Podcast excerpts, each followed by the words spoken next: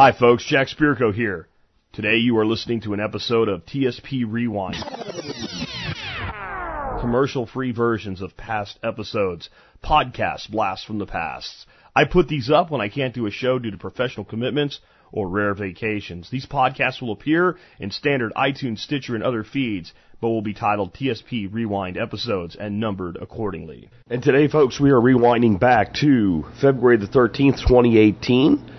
And you could probably hear from my voice why we're doing a rewind today, so this is going to be a very brief intro. I've picked up some kind of kid crud. Uh, both my grandkids were sick last week uh, with it, and uh, now my wife and I have it. And I feel not great, but I'm not in any bad shape or anything. But as you can hear, my voice is just hammered. As a podcaster, my voice is how I make my living. I have to protect my voice, so uh, expect Rewind tomorrow as well, and I'm hoping to be able to be back at it on Wednesday because we do have an interview scheduled, and that's a lot easier for me to do because I only have to hold one side of the conversation instead of the whole thing. Anyway, we are again uh, rewinding back to February the 13th, 2018. The original episode was episode 2162. Can anyone be an entrepreneur? It depends. All right, so let's get into this topic, right, guys? This is uh, Can Anyone Be an Entrepreneur? And, and my title of it is actually episode 2162 Can Anyone Be an Entrepreneur? It depends. And like I said before, I recently got this question. I realized at once this was a show topic, not a show segment. It's a complex question, and unlike most such questions, the answer is it depends. Let's look at some seemingly simple questions on the topic to start peeling the onion, as it were. How about this? Is being an entrepreneur hard? Well, it also depends on many things like how large do you want your business to be? What experience do you have? How gifted are you? Is this a side hustle or a full-time business? Now let's just start to paint a picture for you. The answer to can anyone be an entrepreneur is a definite yes with a lot of caveats. Let's answer a similar question, see how this works. How about this question? Can anyone be a basketball player? The answer is clearly yes, isn't it? There's even wheelchair basketball leagues. I would say if you can move and use your arms, you can be a basketball player. But can anyone be an NBA basketball player? Can anybody be a basketball player like Michael Jordan or LeBron James? Well, that's the extreme, right? So how about this? Can anybody be good enough to play college ball? Can anyone be and everyone be good enough to make the high school basketball team? We can easily answer those with no, no, no, and no. There's only so many spots at that type of a level, and talent decides who gets them. But anyone can get some buddies together and start an after work league. If you play basketball, you are a basketball player, right? With entrepreneurship, there are even more opportunities. There are niches upon niches within niches. So the question isn't can you be an entrepreneur? Rather, there's questions you must answer to determine your path. And before we go into this, I'd like to kind of talk about how some people that teach entrepreneurship don't acknowledge this and how wrong that is. So let's go back to our basketball analogy. Let's say you walked into a little restaurant and you looked and you said, Oh my God, that's LeBron James. And in front of him were two young kids in wheelchairs. And you thought, well, gee, that's nice glad he's uh, doing some kind of outreach. And you even thought, I'm not going to bother him for an uh, autograph or anything. I just think it's cool he's there with those kids. But all of a sudden, you notice those two little kids are holding on to a piece of paper between the two of them, and it's a paycheck for a couple million dollars for like one month of LeBron James's salary. And he says to them, you know what, kids? If you work really hard, if you really try, and if you apply yourself, you can play in the NBA and you can make $2 million a month too. Or 4 million or whatever the hell he makes. Now, I know everybody wants to believe that anybody can achieve any dream that they have. But if you have two wheelchair bound children that are 10 years old and you got LeBron James telling them, hey, you can make this kind of money if you apply yourself and play in the NBA, you'd probably think he's a pretty shitty guy. If you're going to be honest about it. And if you knew he was serious, like this wasn't some kind of like thing just to get their heads expanded or something, he was actually telling them this because he wanted them to go try to play in the NBA. And I know there's people out there, well, you should understand that anybody might someday. Let's be honest, right? If he was telling me when I was in high school and I was a five foot eight white kid that couldn't jump and could barely run fast, Even though I was an okay football player, I wasn't going to play basketball in high school, let alone college or be in the NBA or be the next LeBron James, Michael Jordan, et cetera, depending on your generation. So if I'm not going to do it, they're not going to do it. Now, does that mean those two kids can't have some kind of a future in basketball? They might actually be able to make a really good living in basketball. They're probably going to make, you know, never make a million dollars a month or five million dollars a month or whatever the hell they pay those guys. But you might find out that those guys actually have a talent for things like teaching, developing plays.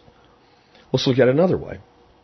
Say you uh, saw a very famous musician, I don't know, somebody big time, somebody worth a couple hundred million dollars, telling somebody that could sing kind of okay that, hey, you know, you can be as big as me. Now, that actually could happen, but it probably won't. But if that person actually applies themselves, there's plenty of people that make a good living in music, and most people have never heard of them. They work as background musicians, sometimes they work in recording studios, you know, sometimes they develop songs for other people, sometimes they're just independents that play music at events and, and, and bars and things like that. And some of those people do well. I mean, I've talked to people that are independent musicians and they hustle and they work their ass off and they make, you know, $2,500 a week. And I'm not talking about the whole band. I'm talking about like, they make that, like, I'll know, know one guy who's part of a duo and in their good time of the year, they make about $2,500 a week apiece. Now that's, you know, I don't think they quite hit a hundred thousand for the year because they have slow times and whatever. But from what I got, they're both making somewhere in the neighborhood between like eighty and ninety-five thousand dollars a year playing music. Now I'm gonna tell you, these guys are never gonna be on your radio with the number one song, but they don't even care. They get to do what they love, and are they entrepreneurs? And are they successful? Now think about that, and start thinking about how that applies to entrepreneurship for you. Let's go back to my quote. This guy, uh, uh, Billie Joe Armstrong from um, Green Day. There's nothing wrong with being a loser. It just depends on how good you are at it. Give you an example of a time when I lost a lot, but we were good at it.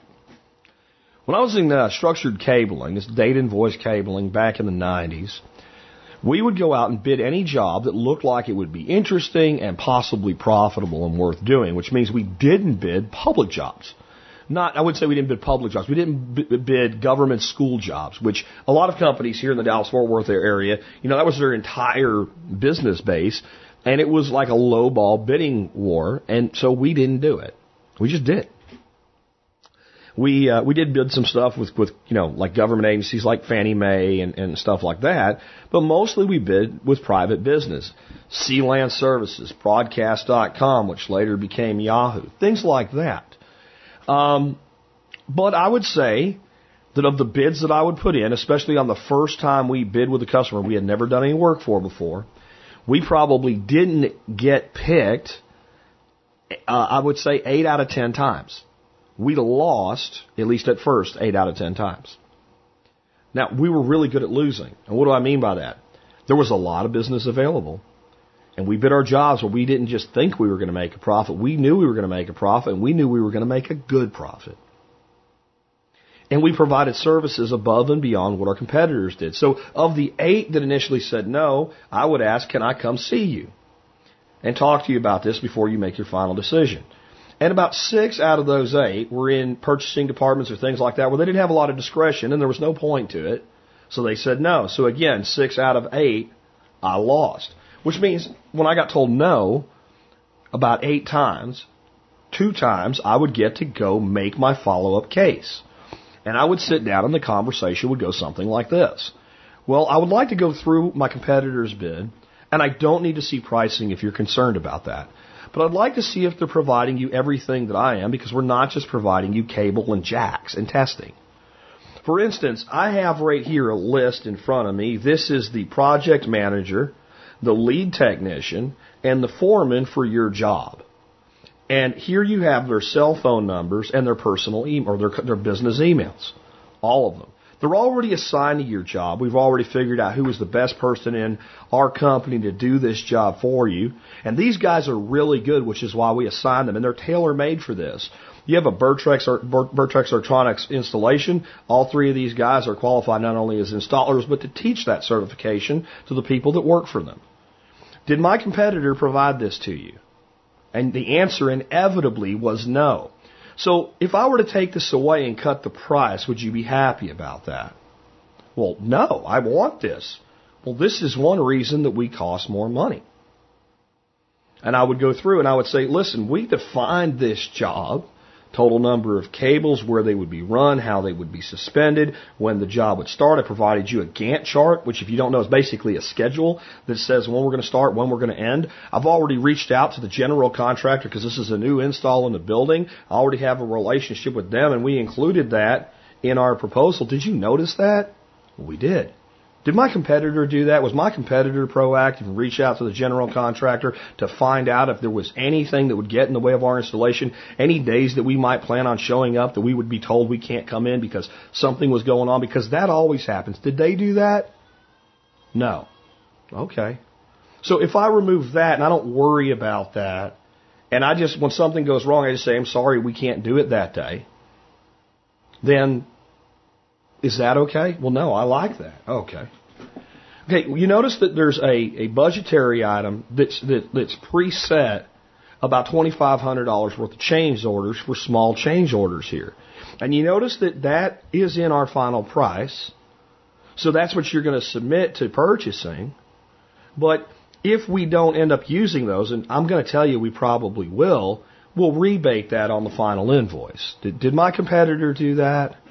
No. So so when when you decide that you know one employee that's a pain in the ass decides I don't want to sit there, I want to sit over there, and you have to make a change order, you're going to have to go back to your purchasing department and get another approval. So if I take that away, is it okay that because if I take all these things away and I go for three or four more things, if I take all this away, I bet you I can beat their price.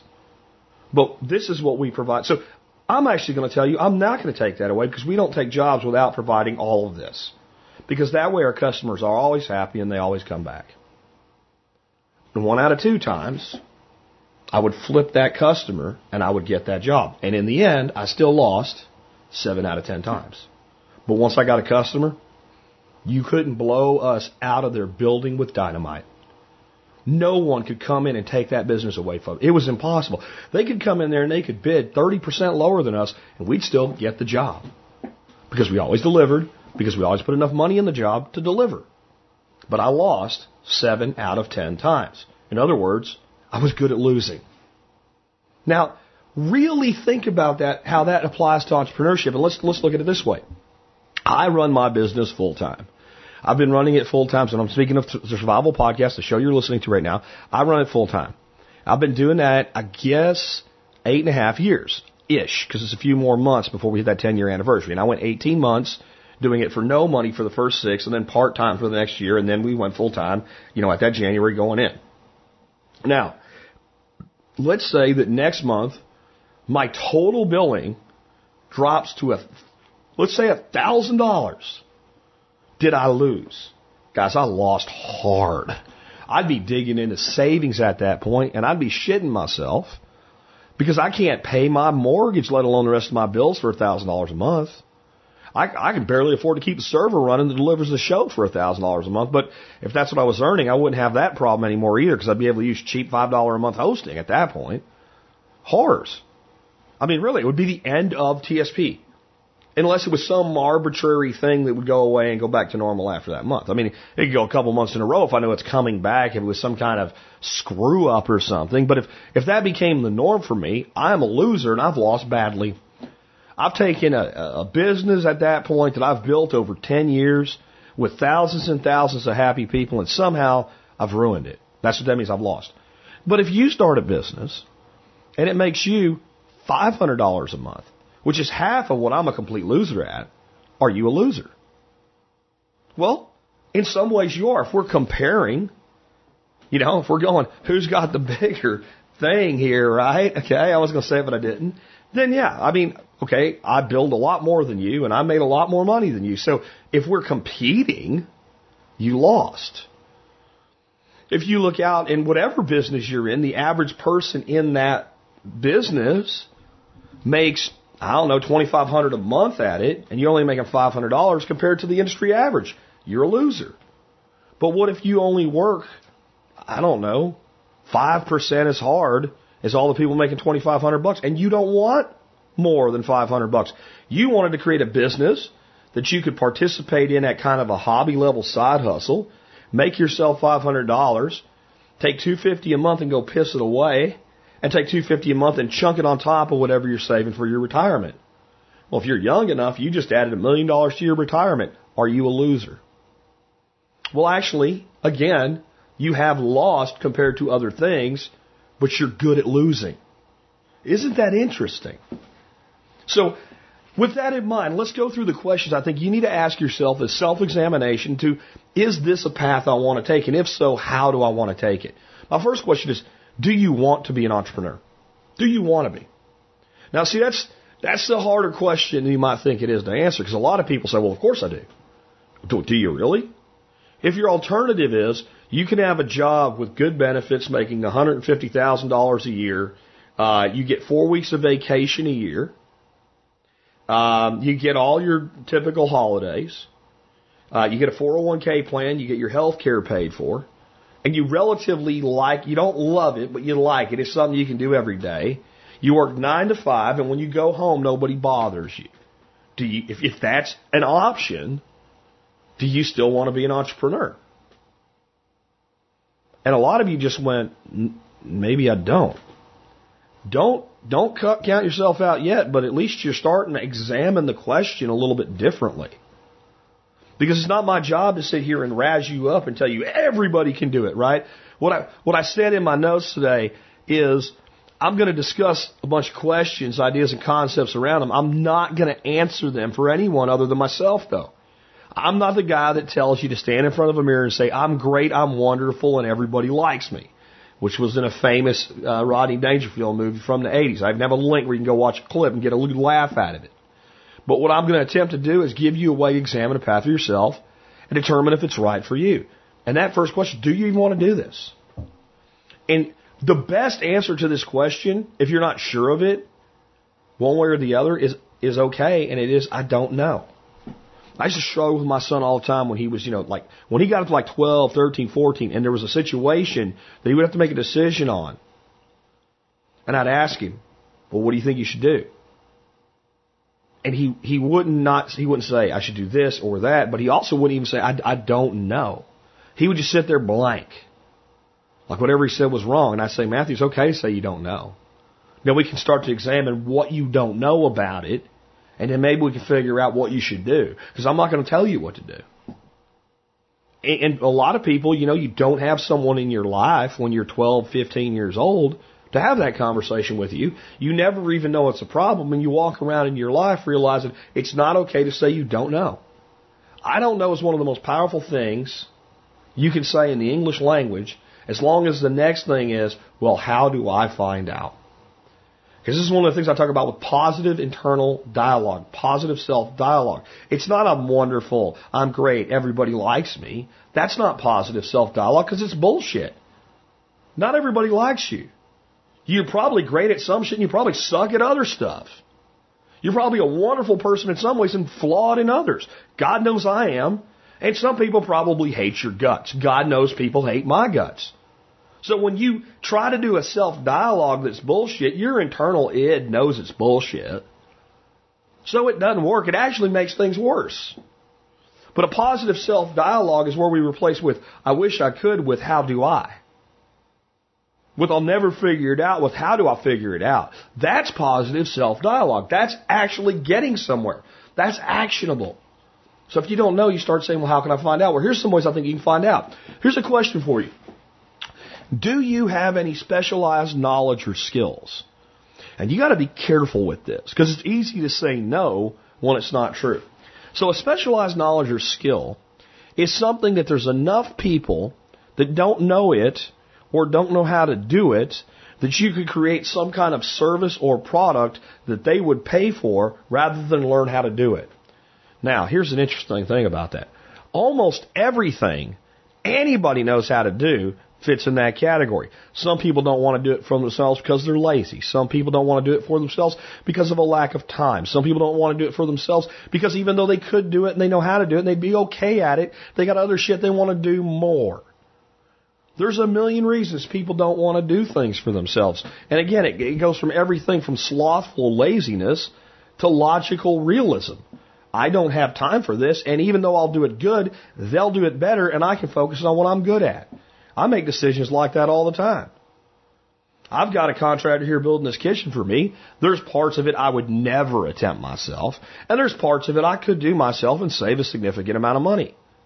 But you know what? I don't have time for that. The money I can make doing what I'm good at exceeds the money I would pay in the time I would take for myself, or the things that I'm exceptional at on my property, like with the ducks heading out the door, developing this property this spring so that it goes into incredible vegetative abundance.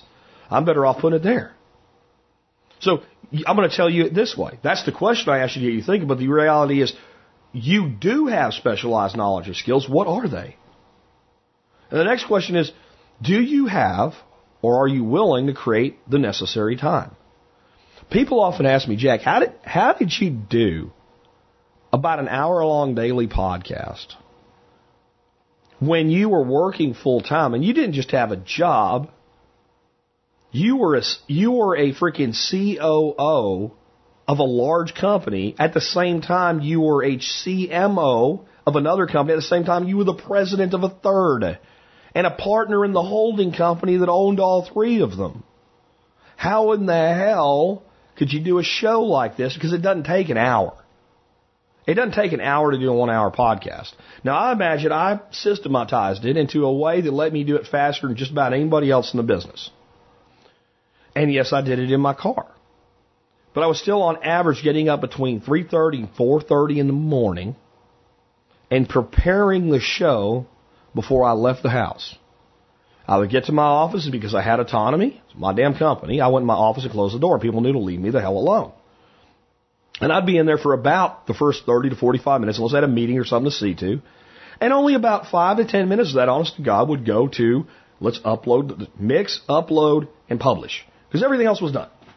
All I did was I had an intro and an exit already set up. I dropped the file in, put the intro and the exit on it. I rendered it out, FTP'd it to the server, took a link, dropped it into a spot, and hit publish. And then I went on to doing my other shit. And all the way home, that night, I listened to that day's show, not for self-aggrandization, but to learn how to make it better and think about what I wanted to talk about tomorrow. And the next day I got up again and did it. Now, I'm not saying you have to do that, but I'm saying it won't do it itself. And it will take more time than you think. Do you even have the time? And if you do not, are you willing to create it? And you have to think to yourself, well, what's the reward if I do it? That's how you answer that question.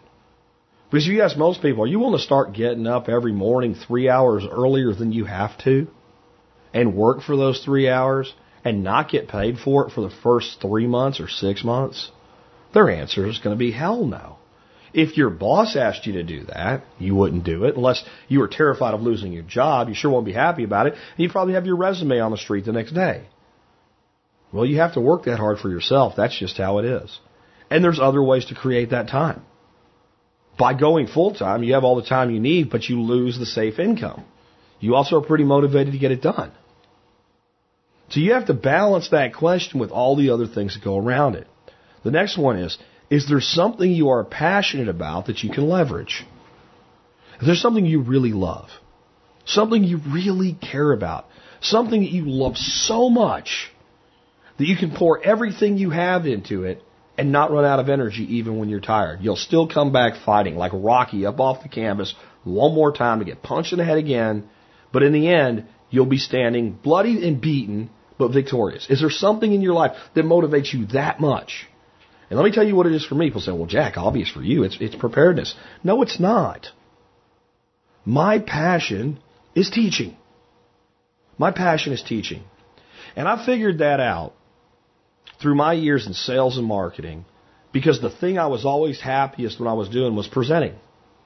Getting up in front of a room back in the cable days and explaining cable testing to 500 people and not having them fall asleep. I was like, I'm good at this. So at some point you come to a midlife crisis and say, well, do, do I want to go to college, which I said I never needed, and get a teaching certificate and go teach high school for $40,000 a year? No, sorry, I'm not doing that. That's not the kind of teaching I want to do anyway. I don't want to teach people that are forced to learn. I want to teach people that are hungry to learn. I want to teach people in a 100% voluntary relationship where no one has coerced them into anything. That they go out and say, this is someone I can learn from and I will take what I can from them. And when I don't feel it's valuable anymore, I'll walk away. That's the only way I want to teach. Well, exactly where do you apply for a job like that? I looked for one. I couldn't find it. You know, I mean, it's just, there's just not a lot of those around now, are there? So I created one. But it started with defining what I was passionate about. I was passionate about a lot of other things too. Not taking shit from people. Well, in this business, I can do that. It might cost me some money, but if I'm happy with the money that still comes in from the people that like me, I don't care. I'm passionate about complete and total anonymity and freedom. My message is centered on freedom. Now, if I couldn't have gotten myself free in that first one to two years, and I was still a slave to a desk, and I got on here and talked about personal freedom, how would you feel about me? Now, there's nothing wrong with it if that's what you want to do, but you shouldn't be out telling people that they can go out and build their own business and build their own lives, and you're sitting chained to a desk. But there has to be consistency. So those are things that I was. So what are you passionate about? Because you'll never speak the way you hear me speaking right now if you're not passionate about your subject or passionate about speaking in the first place to people in a way that compels them to do better or helps them do better.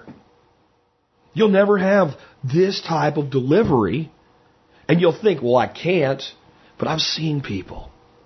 I've seen people. Well, I just, you know, I, I could never present like you and, you know, well, what do you like to do? Well, I'm kind of big into hunting and fishing like you are. Really? What's your favorite part about it? Oh, I guess I'd say hand loading. Well, what do you love about hand loading? Oh, it's just so diverse and there's so many things to do and understanding ballistics and sectional density and what just a different powder can do and, you know, fire forming brass and wildcatting and boom, boom, boom, boom. They're just like, wow. They're just like, really? And you don't think you can talk. Oh, no, I, I can't. Holy crap. Do you, do you know sometimes what I feel like? is I feel like a doctor with a bottle of pills that can cure cancer, standing in an oncology ward and no one will take one from me. Because you watch that person switch, and you go, okay, well, you're passionate about that. Go do something with it. What? I don't know. Should I do a podcast on ballistics? I don't know. Do you want to? Don't do shit you don't want to do if you're going to go work for yourself unless you have to, and we'll get to that next. But maybe you should go into some kind of reloading business. Maybe you can figure out all of the things that keep people from reloading and solve that problem, and that's your product and service. And maybe a weekly 15 minute podcast is a marketing plank of what you do, because anybody can do a 15 minute a week podcast. And if it's there every week, like clockwork, published at 9 a.m. on Monday morning, then people will subscribe to you and listen, especially if you're excited about it when you talk about it. Now, if you're sitting here going, you know what, that's a good niche, I'm going to go into that. You better not unless you're passionate about it, and then run with it. I don't care. I'm not going to do it. But there's the next step with this. There's a big conflict in the business mentorship world people that are direct mentors and people that fancy themselves mentors, say Mark Cuban types. Mark Cuban crafts all over the follow your passion thing. And I won't reiterate it again, but I'll just tell you that Mark Cuban would not be a billionaire if he didn't follow his passion, which was basketball. Because everything he built at broadcast.com was so he could listen to college basketball games. So he's full of shit. But he actually makes a valid point when people say, well, I'm really, like when on Shark Tank, I'm really passionate about your product, my product. Well, if your product sucks, that doesn't matter. So do something of value to the market, especially if you want me to invest in it. That's just, and that's valid. So here's what I have to say. If you can't do what you're passionate about right now, are you willing to do something simply to learn and earn? So for instance, I bet you that not many of you would be passionate about becoming an Uber driver or a Lyft driver or both. It's not something you get real passionate about. But if it gave you freedom and autonomy and extra money to invest and gave you a shitload of people to talk to so that you could understand more how people thought, and you were to channel that information and money till you figured out what it is that you want to do, till you defined your passion and the product around it, are you willing to take that step? Because I'll tell you how I was when I was coming up. If if I could walk across the street for ten bucks more, I'll do it. And more importantly, if I could walk across the street to another company to learn something I don't know, I'm gone. I had no loyalty. And I know sounds like a horrible thing, but I was exactly as loyal to the companies I worked for as they were to me. And I'm going to tell you in sales, especially in technology, that's not very damn loyal. So when I had sucked every bit of knowledge, every contact, every skill set I could get out of a job, I at least started looking for something else. And I think entrepreneurship is kind of the same way. I played around with a lot of stuff as an online entrepreneur. Some of it made me money, some of it didn't. My first website I built was terrible. It was about a book called The Celestine Prophecy by James Redfield. You can look it up if you want to. But it was just, I want to know how to make a website. I'm reading this book right now. I think it's kind of cool. I'll make a website about it. Why? I'll learn how to make websites. It's horrible. It's in red and black. Red text on a black background. Yeah. Uh, if you have an old enough browser, there's MIDI music in the background and a flying freaking dove GIF. Come on, I built it in 1997, I think. And, you know, over time, I found a company in telecommunications sales, and I built a bunch of websites that sold long distance and cell phones and stuff, and I built that up to making a few thousand bucks. That company came home some hard times, and I started to not make that much money anymore as they started to not have proximity to sell for them anymore, even though I got paid on the residuals. And I discovered Google AdSense. And I started put, putting up satellite sites with AdSense on them. I started making thousands of dollars doing that. I wasn't passionate about that. But you know what I was passionate about? Learning how. Learning how. So whatever it is you need to be able to build the business that you are passionate about, whatever knowledge that is, go learn it. And if you can earn on the way, if you can learn and earn, then you got something. And then you're learning to manage cash flow. You're learning about collections if you have people that actually have to pay you. You're learning about search marketing. You're learning about social media. You don't have to be passionate about the first thing you do. In fact, it will be through trying so hard, even though you'll fail many times, that you'll find what you are passionate about it. And when you combine that momentum and that drive and that newly found knowledge and that aggression, and you finally find the place to channel, because you probably know what you're passionate about, or many things that you're passionate about. When you find the, the, the place to channel it, the way to put it all together, well, then you become pretty much unstoppable. You'll go as far as you choose to. Next, what sacrifices are required and are you willing to make them? Trust me, laying in bed, warm, soft bed next to a warm wife at 3 a.m., and you hear your phone go because you don't put the chimer on because you don't want to wake her up, and you've been doing it so long that about one minute before it goes off, you open your eyes anyway and think, I wonder how long I. Getting out of that damn bed is a sacrifice. It's a sacrifice. It absolutely is. There is no way forward without giving something up. Every decision that you make, every action you take, takes something away from something else. In the, in the laws of physics, every action has an equal and opposite reaction.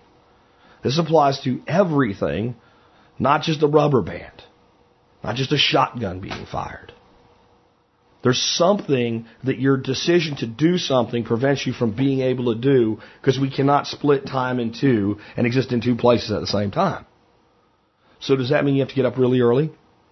Does that mean you have to take a job that's shitty and pays less to learn something you need to learn before you're really ready to do it on your own? Does it mean you have to take a job that's shitty and pays less but has flexible hours so you have time to ramp up your side hustle until you can walk away?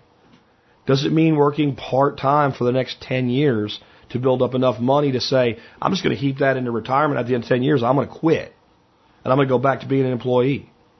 All of these things. There's, there is a sacrifice to the other side.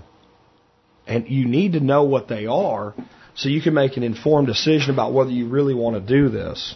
Because when I find people fail or get really stressed and even damage their relationships with their families, is when they didn't do that analysis first. Now, I'm not talking about analysis paralysis here. You should be able to sit down and look at what you want to do and figure out it's going to take roughly this much time, add about 10 to 15% to it, and that's how much time it's really going to take, especially in the beginning. And understand that certain things you'll get obsessed about and have to finish, even though you know you should go to bed. So for the first couple months, it'll probably take double what you think it's going to take. Are you willing to give that time up? And where can you where can you take it from? Are you going to take it from time you usually spend in bed asleep? Are you going to take it from time that you usually spend golfing? Or are you going to take it from spending time with your children? The last one, you better really be sure it's the right move. Because I'm all for getting up early, and I'm all for skipping a golf game. I'm all for even skipping a fishing trip, even though it, I don't like it. You start skipping time with your family, I'm not saying not to do it. God knows I did. But be sure you understand what you're doing and why you're doing it. Be sure they understand as well. And no, it won't go just completely smooth.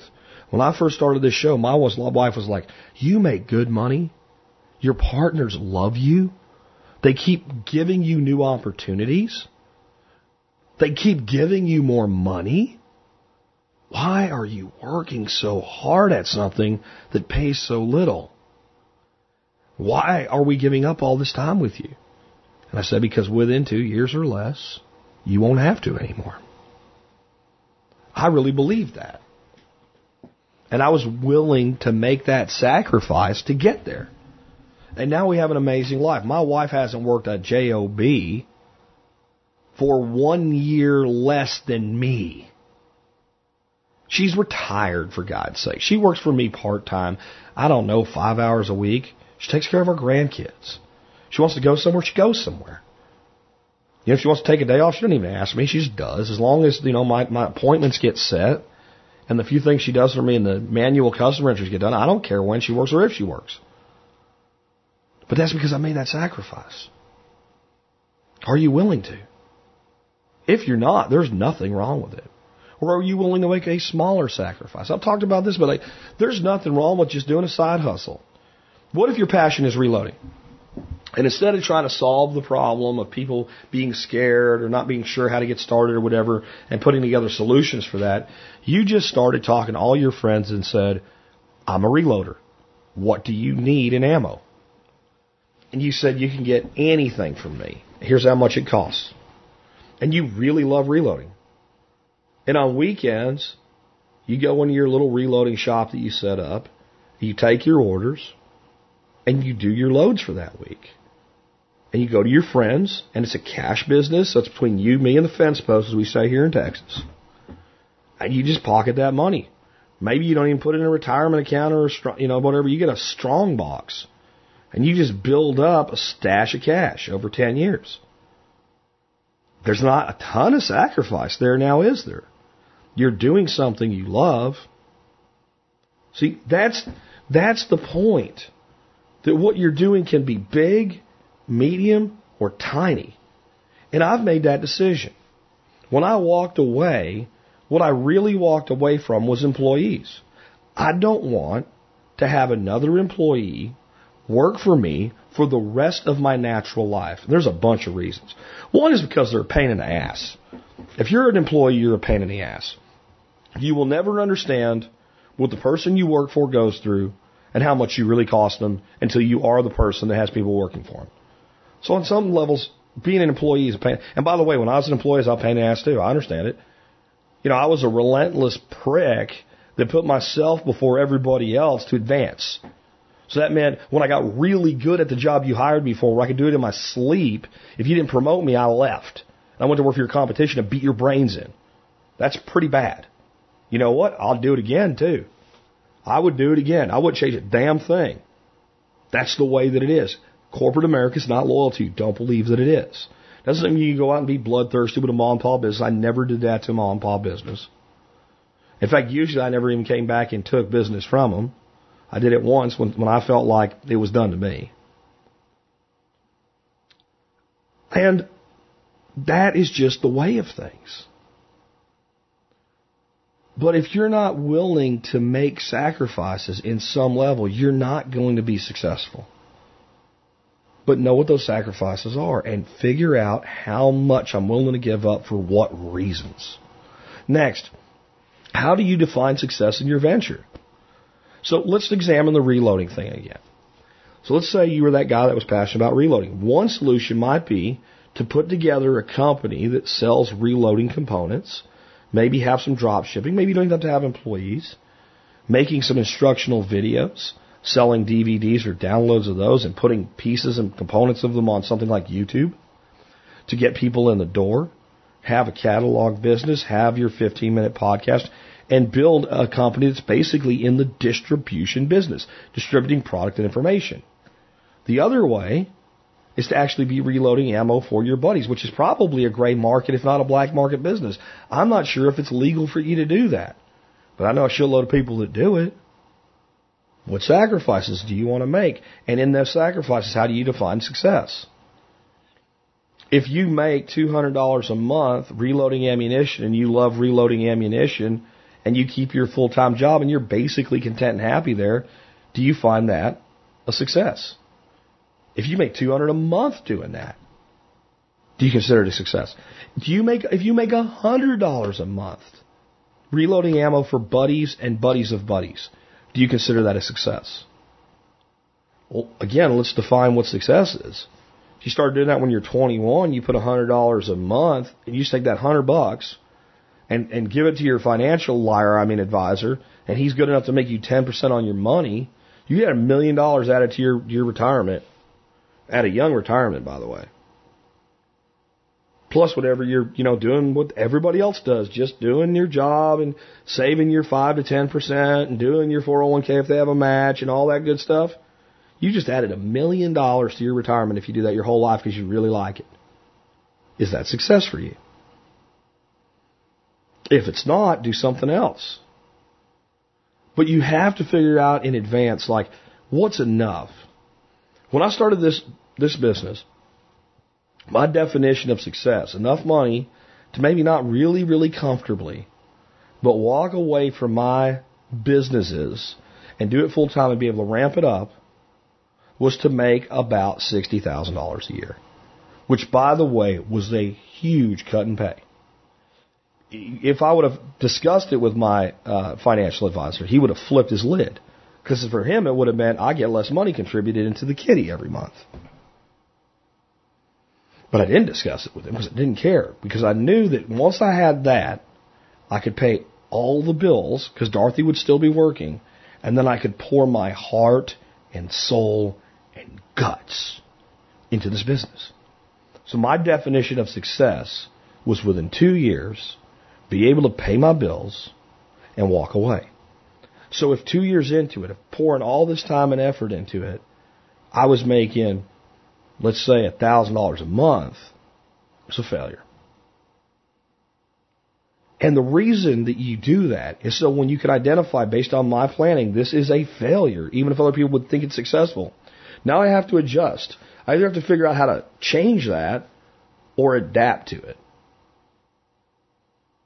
And it won't happen if you don't for yourself. And understand this too.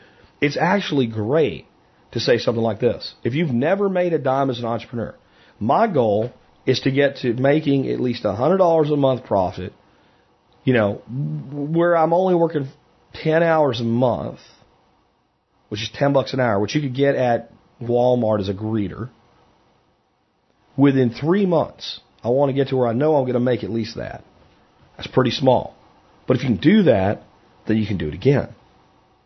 And, and the way I look at income goals is, let's say we were going to go from Dallas, Texas to Los Angeles. It's a long drive. Fort Worth, not far from Dallas. Unless you're really trying to make your job harder, you're going to drive right through Fort Worth, either the middle of it, the north of it, or the south of it. You're either going to take I-30, you're going to take the South Loop 820 or the North Loop 820. You're going to drive. You're going to look, at, you know, look to your left, look to your right, or look in front of you and see Fort Worth proper, the city. So if you want to know how to get to LA from Dallas, Fort Worth is on the way. You're going to go there, so let's go there first. Even if we don't know the rest of the way to LA, when we get to Fort Worth, we can figure out what's the next thing in between you know, Fort Worth and LA. It's probably Weatherford, Texas, a little town. Not that far. Go there next. But when people say to me, well, I'm going to make a $100,000 a year. That's a great goal. How much have you ever made? Nothing. Let, us get 500 bucks of actual profit.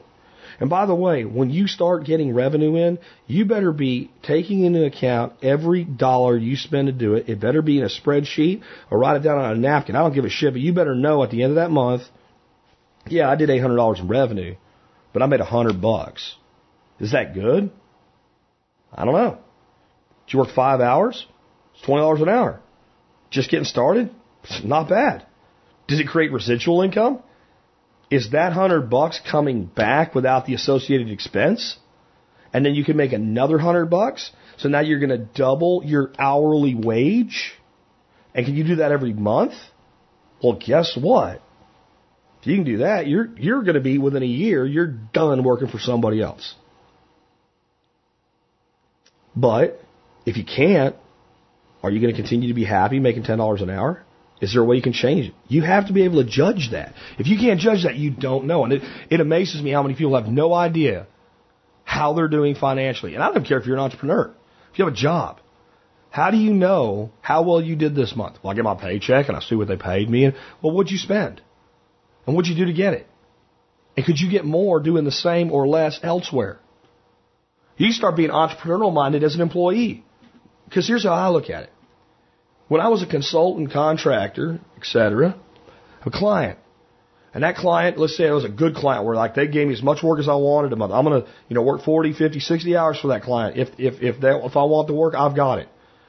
But if they don't pay me well, well, I'd start looking around at other potential customers and say, is there someone that'll pay me more?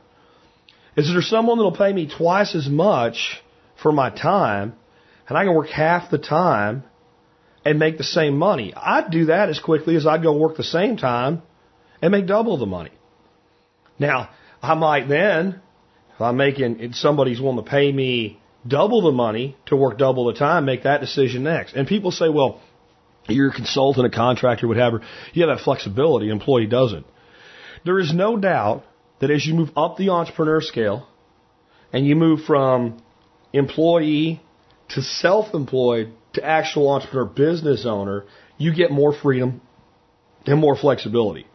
The problem for the employee is they'll never make the transition and move up that banister if they don't realize they do have a lot of flexibility. If you're good at what you do and you've done it for a while, it's almost inevitable that if you go out and look, you will find a company that will pay you more or give you better terms or allow you to enter into a challenge to improve yourself from a knowledge and skill set that you're never going to get where you are. I have found it was always easier as an employee to get a promotion by going to a new company than beg the one I was in to move me up. Because the one I had assumed I wasn't really going to go anywhere. They assumed I was like everybody else.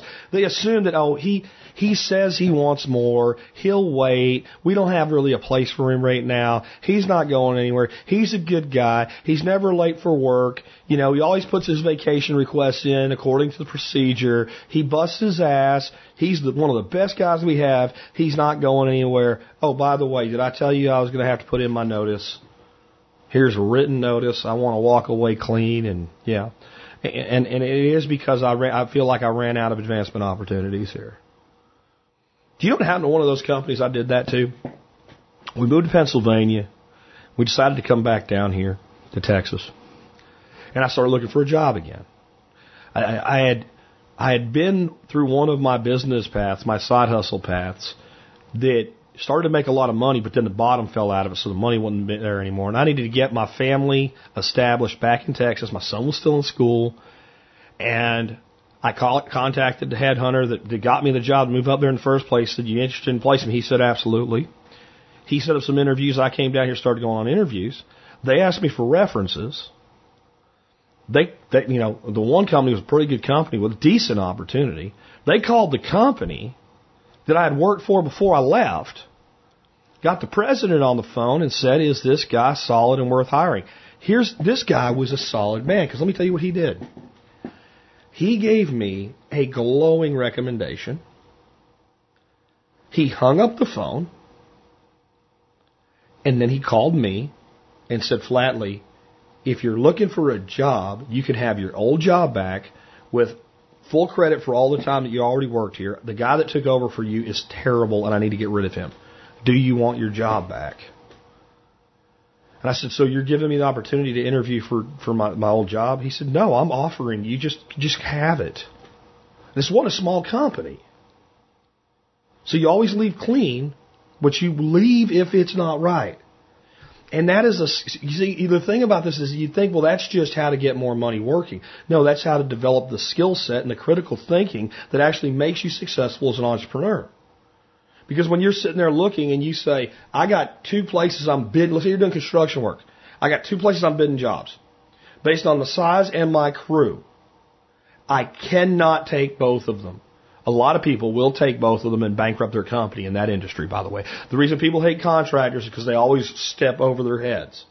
And then they get screwed. And then they try to bail out of the job and get out as quick as they can and finish one of them profitable, break even on the other, even lose a lift, and just survive another day and go get another job they can't handle.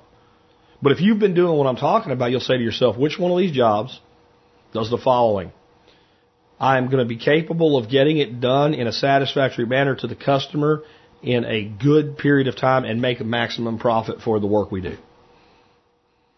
And you will also ask yourself, which one of these jobs is likely or most likely to lead to more work? And with the answer to those two questions, you can probably figure out which one to take. And I'm not going to say if they say this one's this and this one's that, then do this. Because it's all subjective. It's always back to it depends.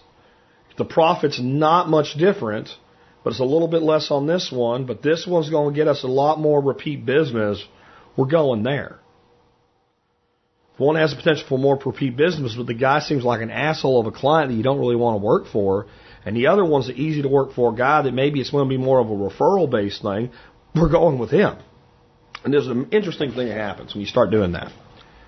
Start saying, well, you know, I've got a lot of projects going right now. I've got a lot of work right now, whatever it is.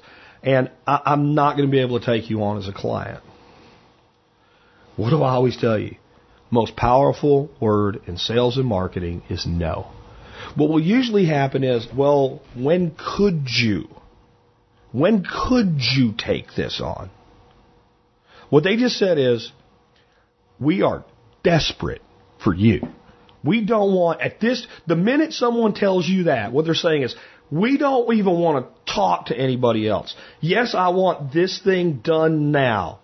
But if I have to wait, as long as I don't have to wait too long, as long as it's not going to result in a hole in the roof of my house or losing a big client or, you know, getting hacked because I don't have my system upgraded or whatever industry you're in, and they tell you that, they have said, you tell us what you want and we will do it if we can. And you know what most people do? They say, well, uh, no, you tell them exact, you tell them exactly what you want plus 25 with that number being subjective depending on whether it's time, commitments, referrals, money, whatever. You go to the moon with what you want. And you don't apologize for it. Because you were going to walk away and not take it anyway. And they generally either capitulate or they counteroffer at something that you would have been happy to take. And then you get both under your own terms. That starts with when you work for an employer and he's underpaying you and you've maxed out what you're going to learn, and you've maxed out any challenge you're going to have, you do the same thing with employers. You start looking for something better or something that will teach you something you don't know, something that will move you into a new area of the industry. If you're a coder, but you're working with old, you know, coding languages, and you have an opportunity to go somewhere and you're going to have to struggle a little bit in the beginning and maybe take a little bit of a pay cut, but you're going to learn something that's cutting edge, it's the future, then you go do that. And when you go and you start making this this this advancement, don't be afraid to tell the employer that's offering you your next position, I don't know that I can do that. Because I'm going to tell you something. People think when I get in there and work really, really hard, they'll value me more. People value certain things. They value things that are rare, and they value things that they don't think they can have. And when you say, I can do this easily, I can do this better than you can even imagine. And you might be a little more politically correct with the way you say this. But that's your, that's your, that's your attitude. I can do this. I just don't know that for the money you're offering that I want to. Well, what you've said is the only problem we have here is money. Or, you know, this is an actual example for one place I worked for. I love everything about this opportunity. This was a company called Sage Telecom. And I was only there a short time because they got bought out by a, a venture capital firm, and I didn't want anything to do with it when that happened. But I, this was when I when I sat down and talked with their whole marketing team. I walked into their company, and remember, one of my business had been selling telecommunication services, specifically local phone service. I already knew exactly how to do everything they needed to do. I could have done the job in my sleep. And I said, I'm excited about it. And you have some other technologies coming up. You have a WiMAX uh, council. I'd love to sit on that. And I know a lot about WiMAX technology. Uh, and you have a VoIP uh, technology council that I would I would love to sit on on that. Um, be part of that and, and mapping out that roadmap as far as you know. He, and I said this is all the things that I would do if I took this position. And they they went through 75 resumes for that job. And there was only two they were even consider hiring, me and one other guy. And what I said was, I love the opportunity. I love the fit. I love what I know I can do here. But you guys are geographically undesirable. And their eyes just, what the hell does that mean? Look, you guys are in Allen and I'm in Arlington. It's an hour and a half drive without traffic. I just don't know that I can put myself through that and that, you know, I've got a son and he's still in high school. He plays basketball. I have games that I go to and stuff like that. My family's important to me. You know, I just don't know that I can have them waiting every single night to 7:30, 8 o'clock for me to be home, miss those things. And if there was some way we could figure things out to mitigate that, then I would love this opportunity. And they said, well, what if you could work from home two days a week? And I said, you know what? That's a great idea. We should, we should, ex- not okay, I'll take it. We should explore that further. Because I was thinking more like Tuesday and Thursday in the office. Because we've already talked a bunch, and I already know about what you guys do. And those are your, your kind of your two days that you have like meetings of the team where you actually have people in a room together, and that way I don't have to co- teleconference into them. That gives me, you know, my Fridays with my family. When they come home, I'm already there. And they said, well, we've never done this before. And I said, well, it was your idea. Right? Because now at this point, they're going to do, they're going to fall over themselves to try to comply with my request. So I said, well, what if we did this? What if we started out that I work from home Mondays and Fridays? And, you know, you can have my manager get in touch with me anytime they want during the day. It's not like I'm going to be out playing tiddlywinks. And if that goes well, and you feel like I'm delivering on everything I promise, after 30 days, I can start working from home three days a week. So we'll trial it. And as long as it works, all I need is a commitment that if you can't show me anywhere that this isn't working out for you, that I get to do that. And they said, I don't, I don't, I don't know if we can do that. And I said to this girl that was the kind of the head of the department, I said, Aren't you the chief marketing officer of this company? Do you need anybody's approval to do this? And she said, Well, I, I don't think so, but I don't nobody's done this. So, so if I start doing it, is anybody going to do anything about it? She said, Well, no. Said, then I think we can do this. Let's do this. And I took the job. And honestly, my plan with that job was I had some other stuff going on, and I was going to, you know, just basically be like coasting that job for a few years and see what I could learn from it. It got bought out by a company called Silverleaf Capital. And I ended up, I had a client named Neil Franklin, and I ended up doing all the things I did with him because I was like, I'm not staying here for this. And they're like, we want you to stay here. They tried to recruit me into their little Shark Tank, and not the kind you see on TV. Like just like let's go, let's go buy a company, and let's strip it down and ride it to the ground and extract every dollar out of it we can, and then basically throw it away on, on the second tier market of what's left of it. I wasn't about that. But see, that mindset, that's how you get along in the world as an entrepreneur, even though I was an employee back then. It's the same mentality. You have to make that decision. You also have to ask yourself, will your family support you in this effort? Because you need their support. Because your sacrifice will be their sacrifice. And the more you can explain what you're, if the more you can answer all the other questions we already talked about, the more buy-in you're going to get. What my wife said to me is, this sucks, but I know you're going to do it because everything you say you're going to do, you're going to do. So it was just a, a faith thing. Like, I don't want to do this, but I'm going to do it with you because I know you're not going to be happy unless you're you. And I know once you set a goal, you're going to do it. And I know that what you're telling me about how far out of the end of this tunnel, how long I got to deal with this shit is, is the truth. And it was. And I'll tell you what, had it not happened, I would have done something else. I would have made her wait. It wouldn't have been right. Next, how badly do you want it compared to what you'll get if you succeed? In other words, like how you define success, like how much are you willing to give for that? Which of those sacrifices are you willing to make and not make? And how do you balance the two? And then the next question is, and I say this toward the end here, but are you kidding yourself? Is this mental masturbation? Are you doing this because you like to dream of being the guy that answers the phone and says you're the president?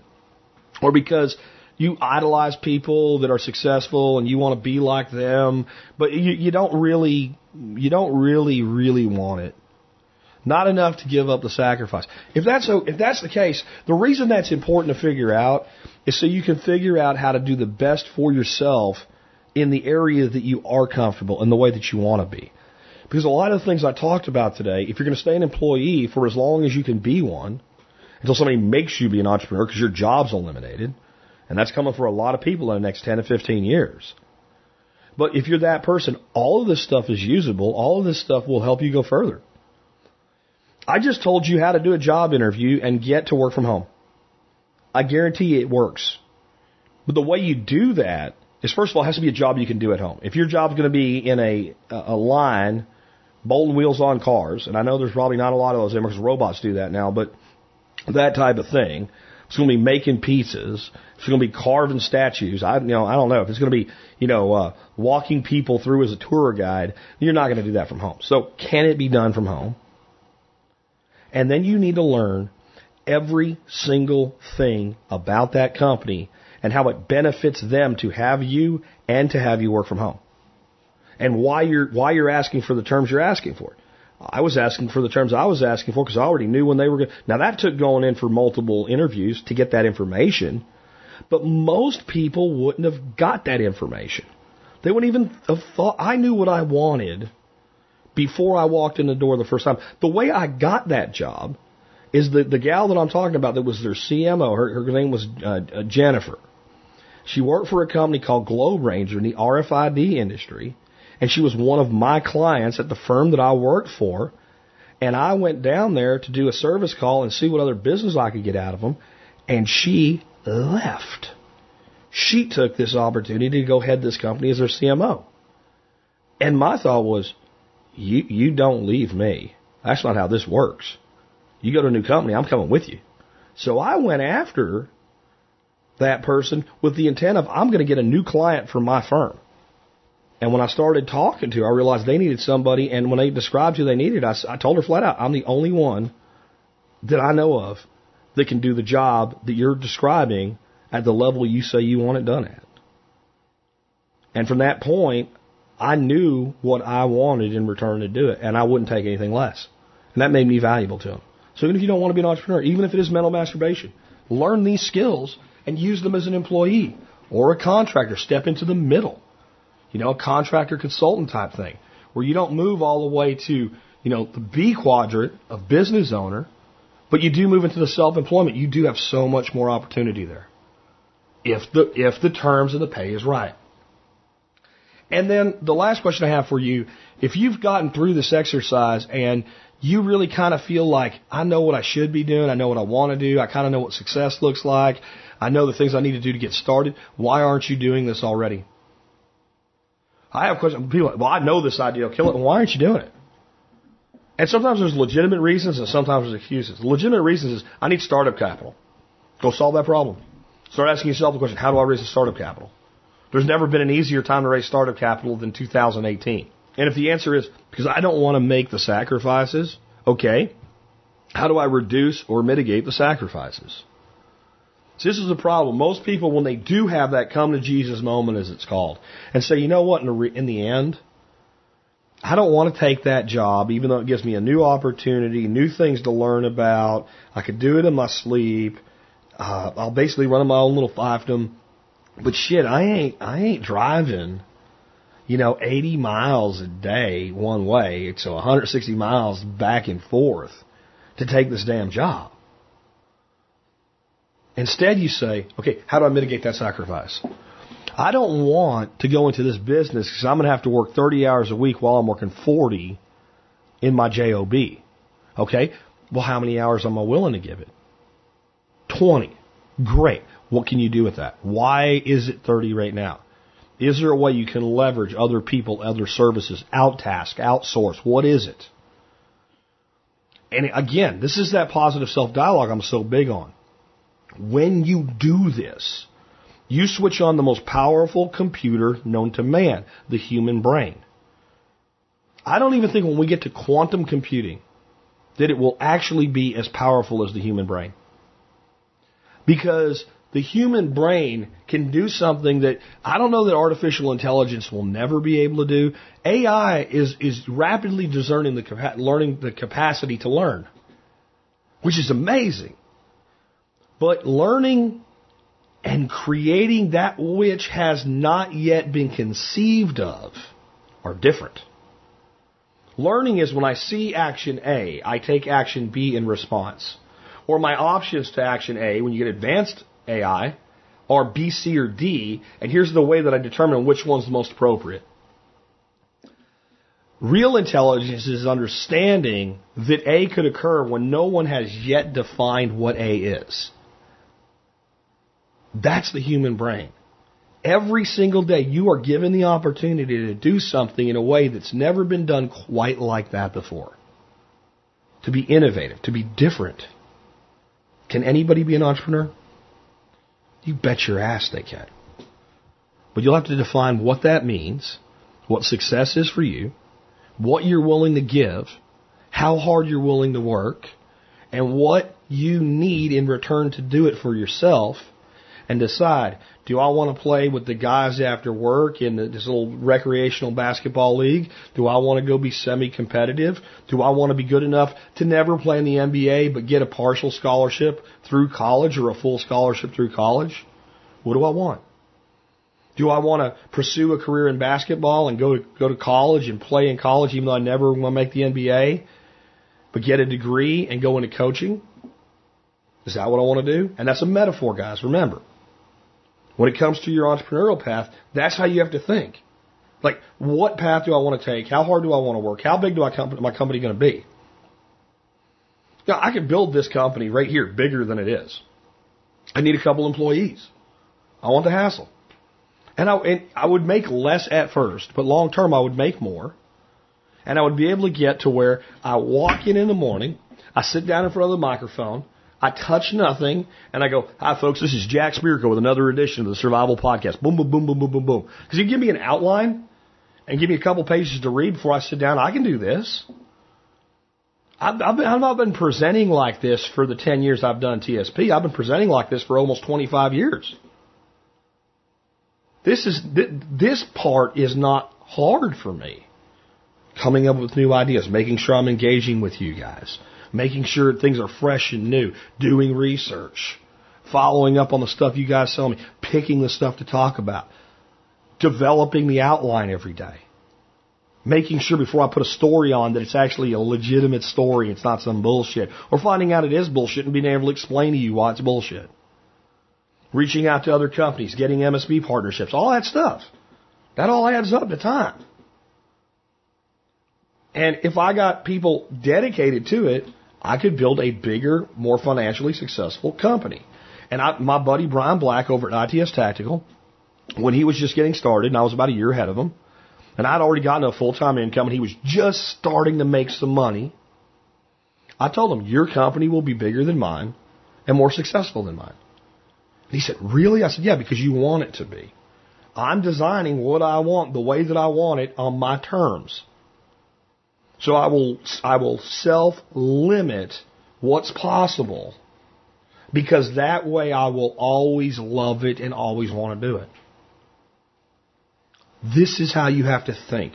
If you want to adapt to the modern age and be viable in a period of time over the next, again, 10 to 20 years, when a huge majority of our population, they're going to be seen as no longer necessary for the machine to run. It's an incredible opportunity and it's a frightening one. I think entrepreneurship is a way forward through it.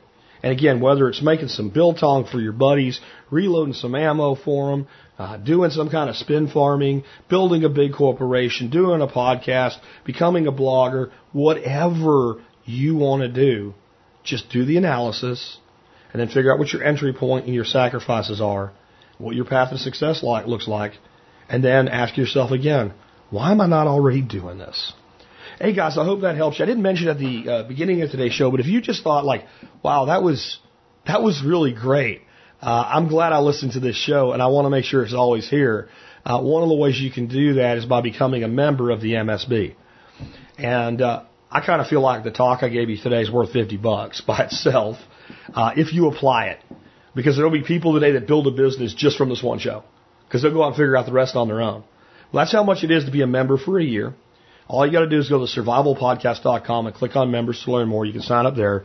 You get a bunch of great discounts and other cool stuff, and I'll leave it at that. The other way to help me out is by going to uh, tspaz.com. That's T-S-P-A-Z.com, where you can look up my item of the day. You can do your online shopping through there. And as long as you go to tspaz.com first, you're going to help me and the Survival Podcast, even for spending money you was already going to spend.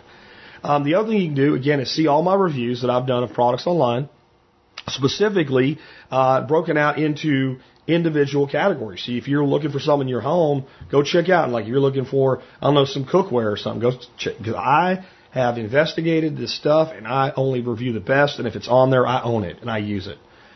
Today, my review for the item of the day is Felco F2 hand pruners. Now, I have this product reviewed today for a couple of reasons. Number one, it's February. It's time to get out there and prune all your trees if you haven't done so already. This is time for pruning before we have spring bud break. Especially those fruit trees where you had all that, uh, you know, the suckers come off the rootstock. Go prune those damn things before the tree buds out. They're going to rob from your rootstock and take energy that could go to your core plant. Get that shape, you know, knocked out. So this is just the time to be pruning all those perennials, bushes, trees, and vines. Get out there and get it done before spring bud break. Number two, I say I review the best. The Felco F2 is one of the more expensive hand pruners because it's the best set of hand pruners on the market.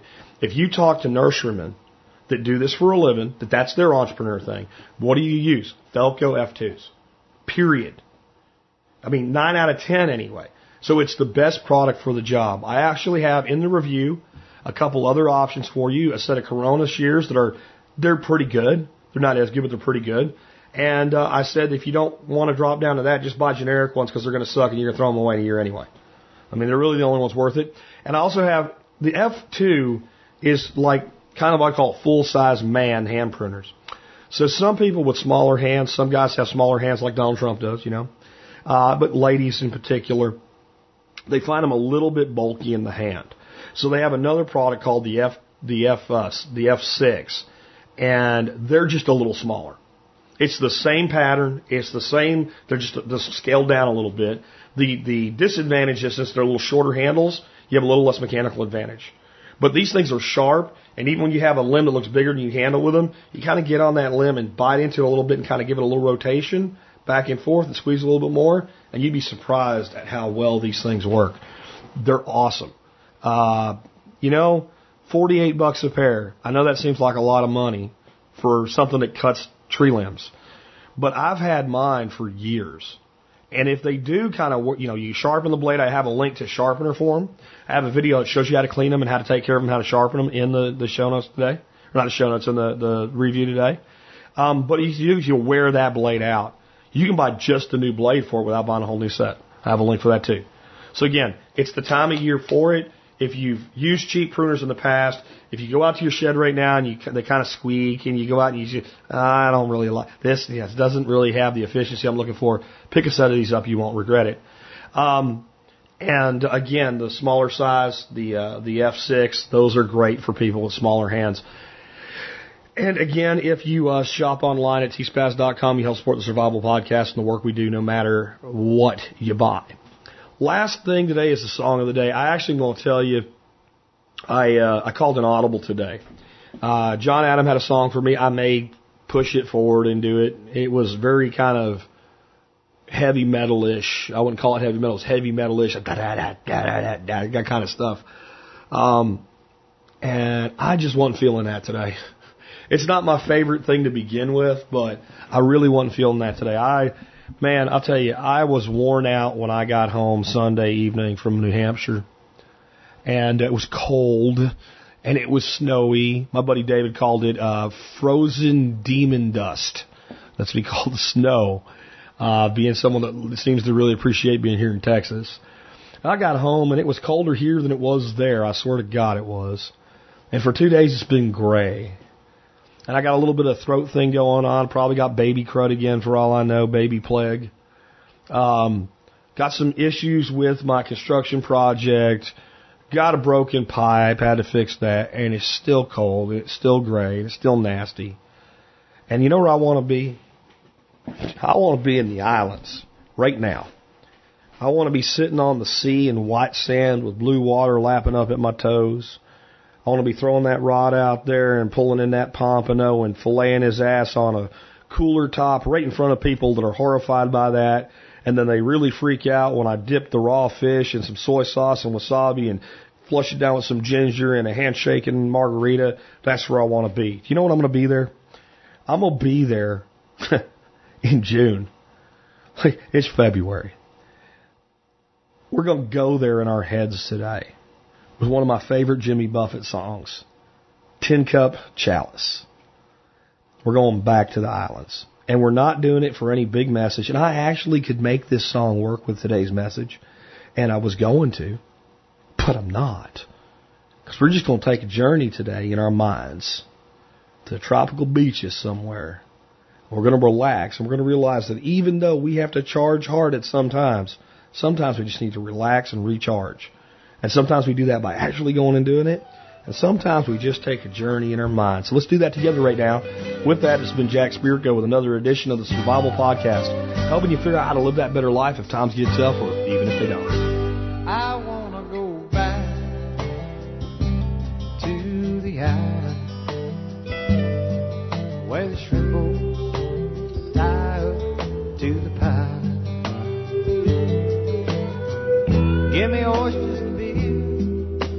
Dinner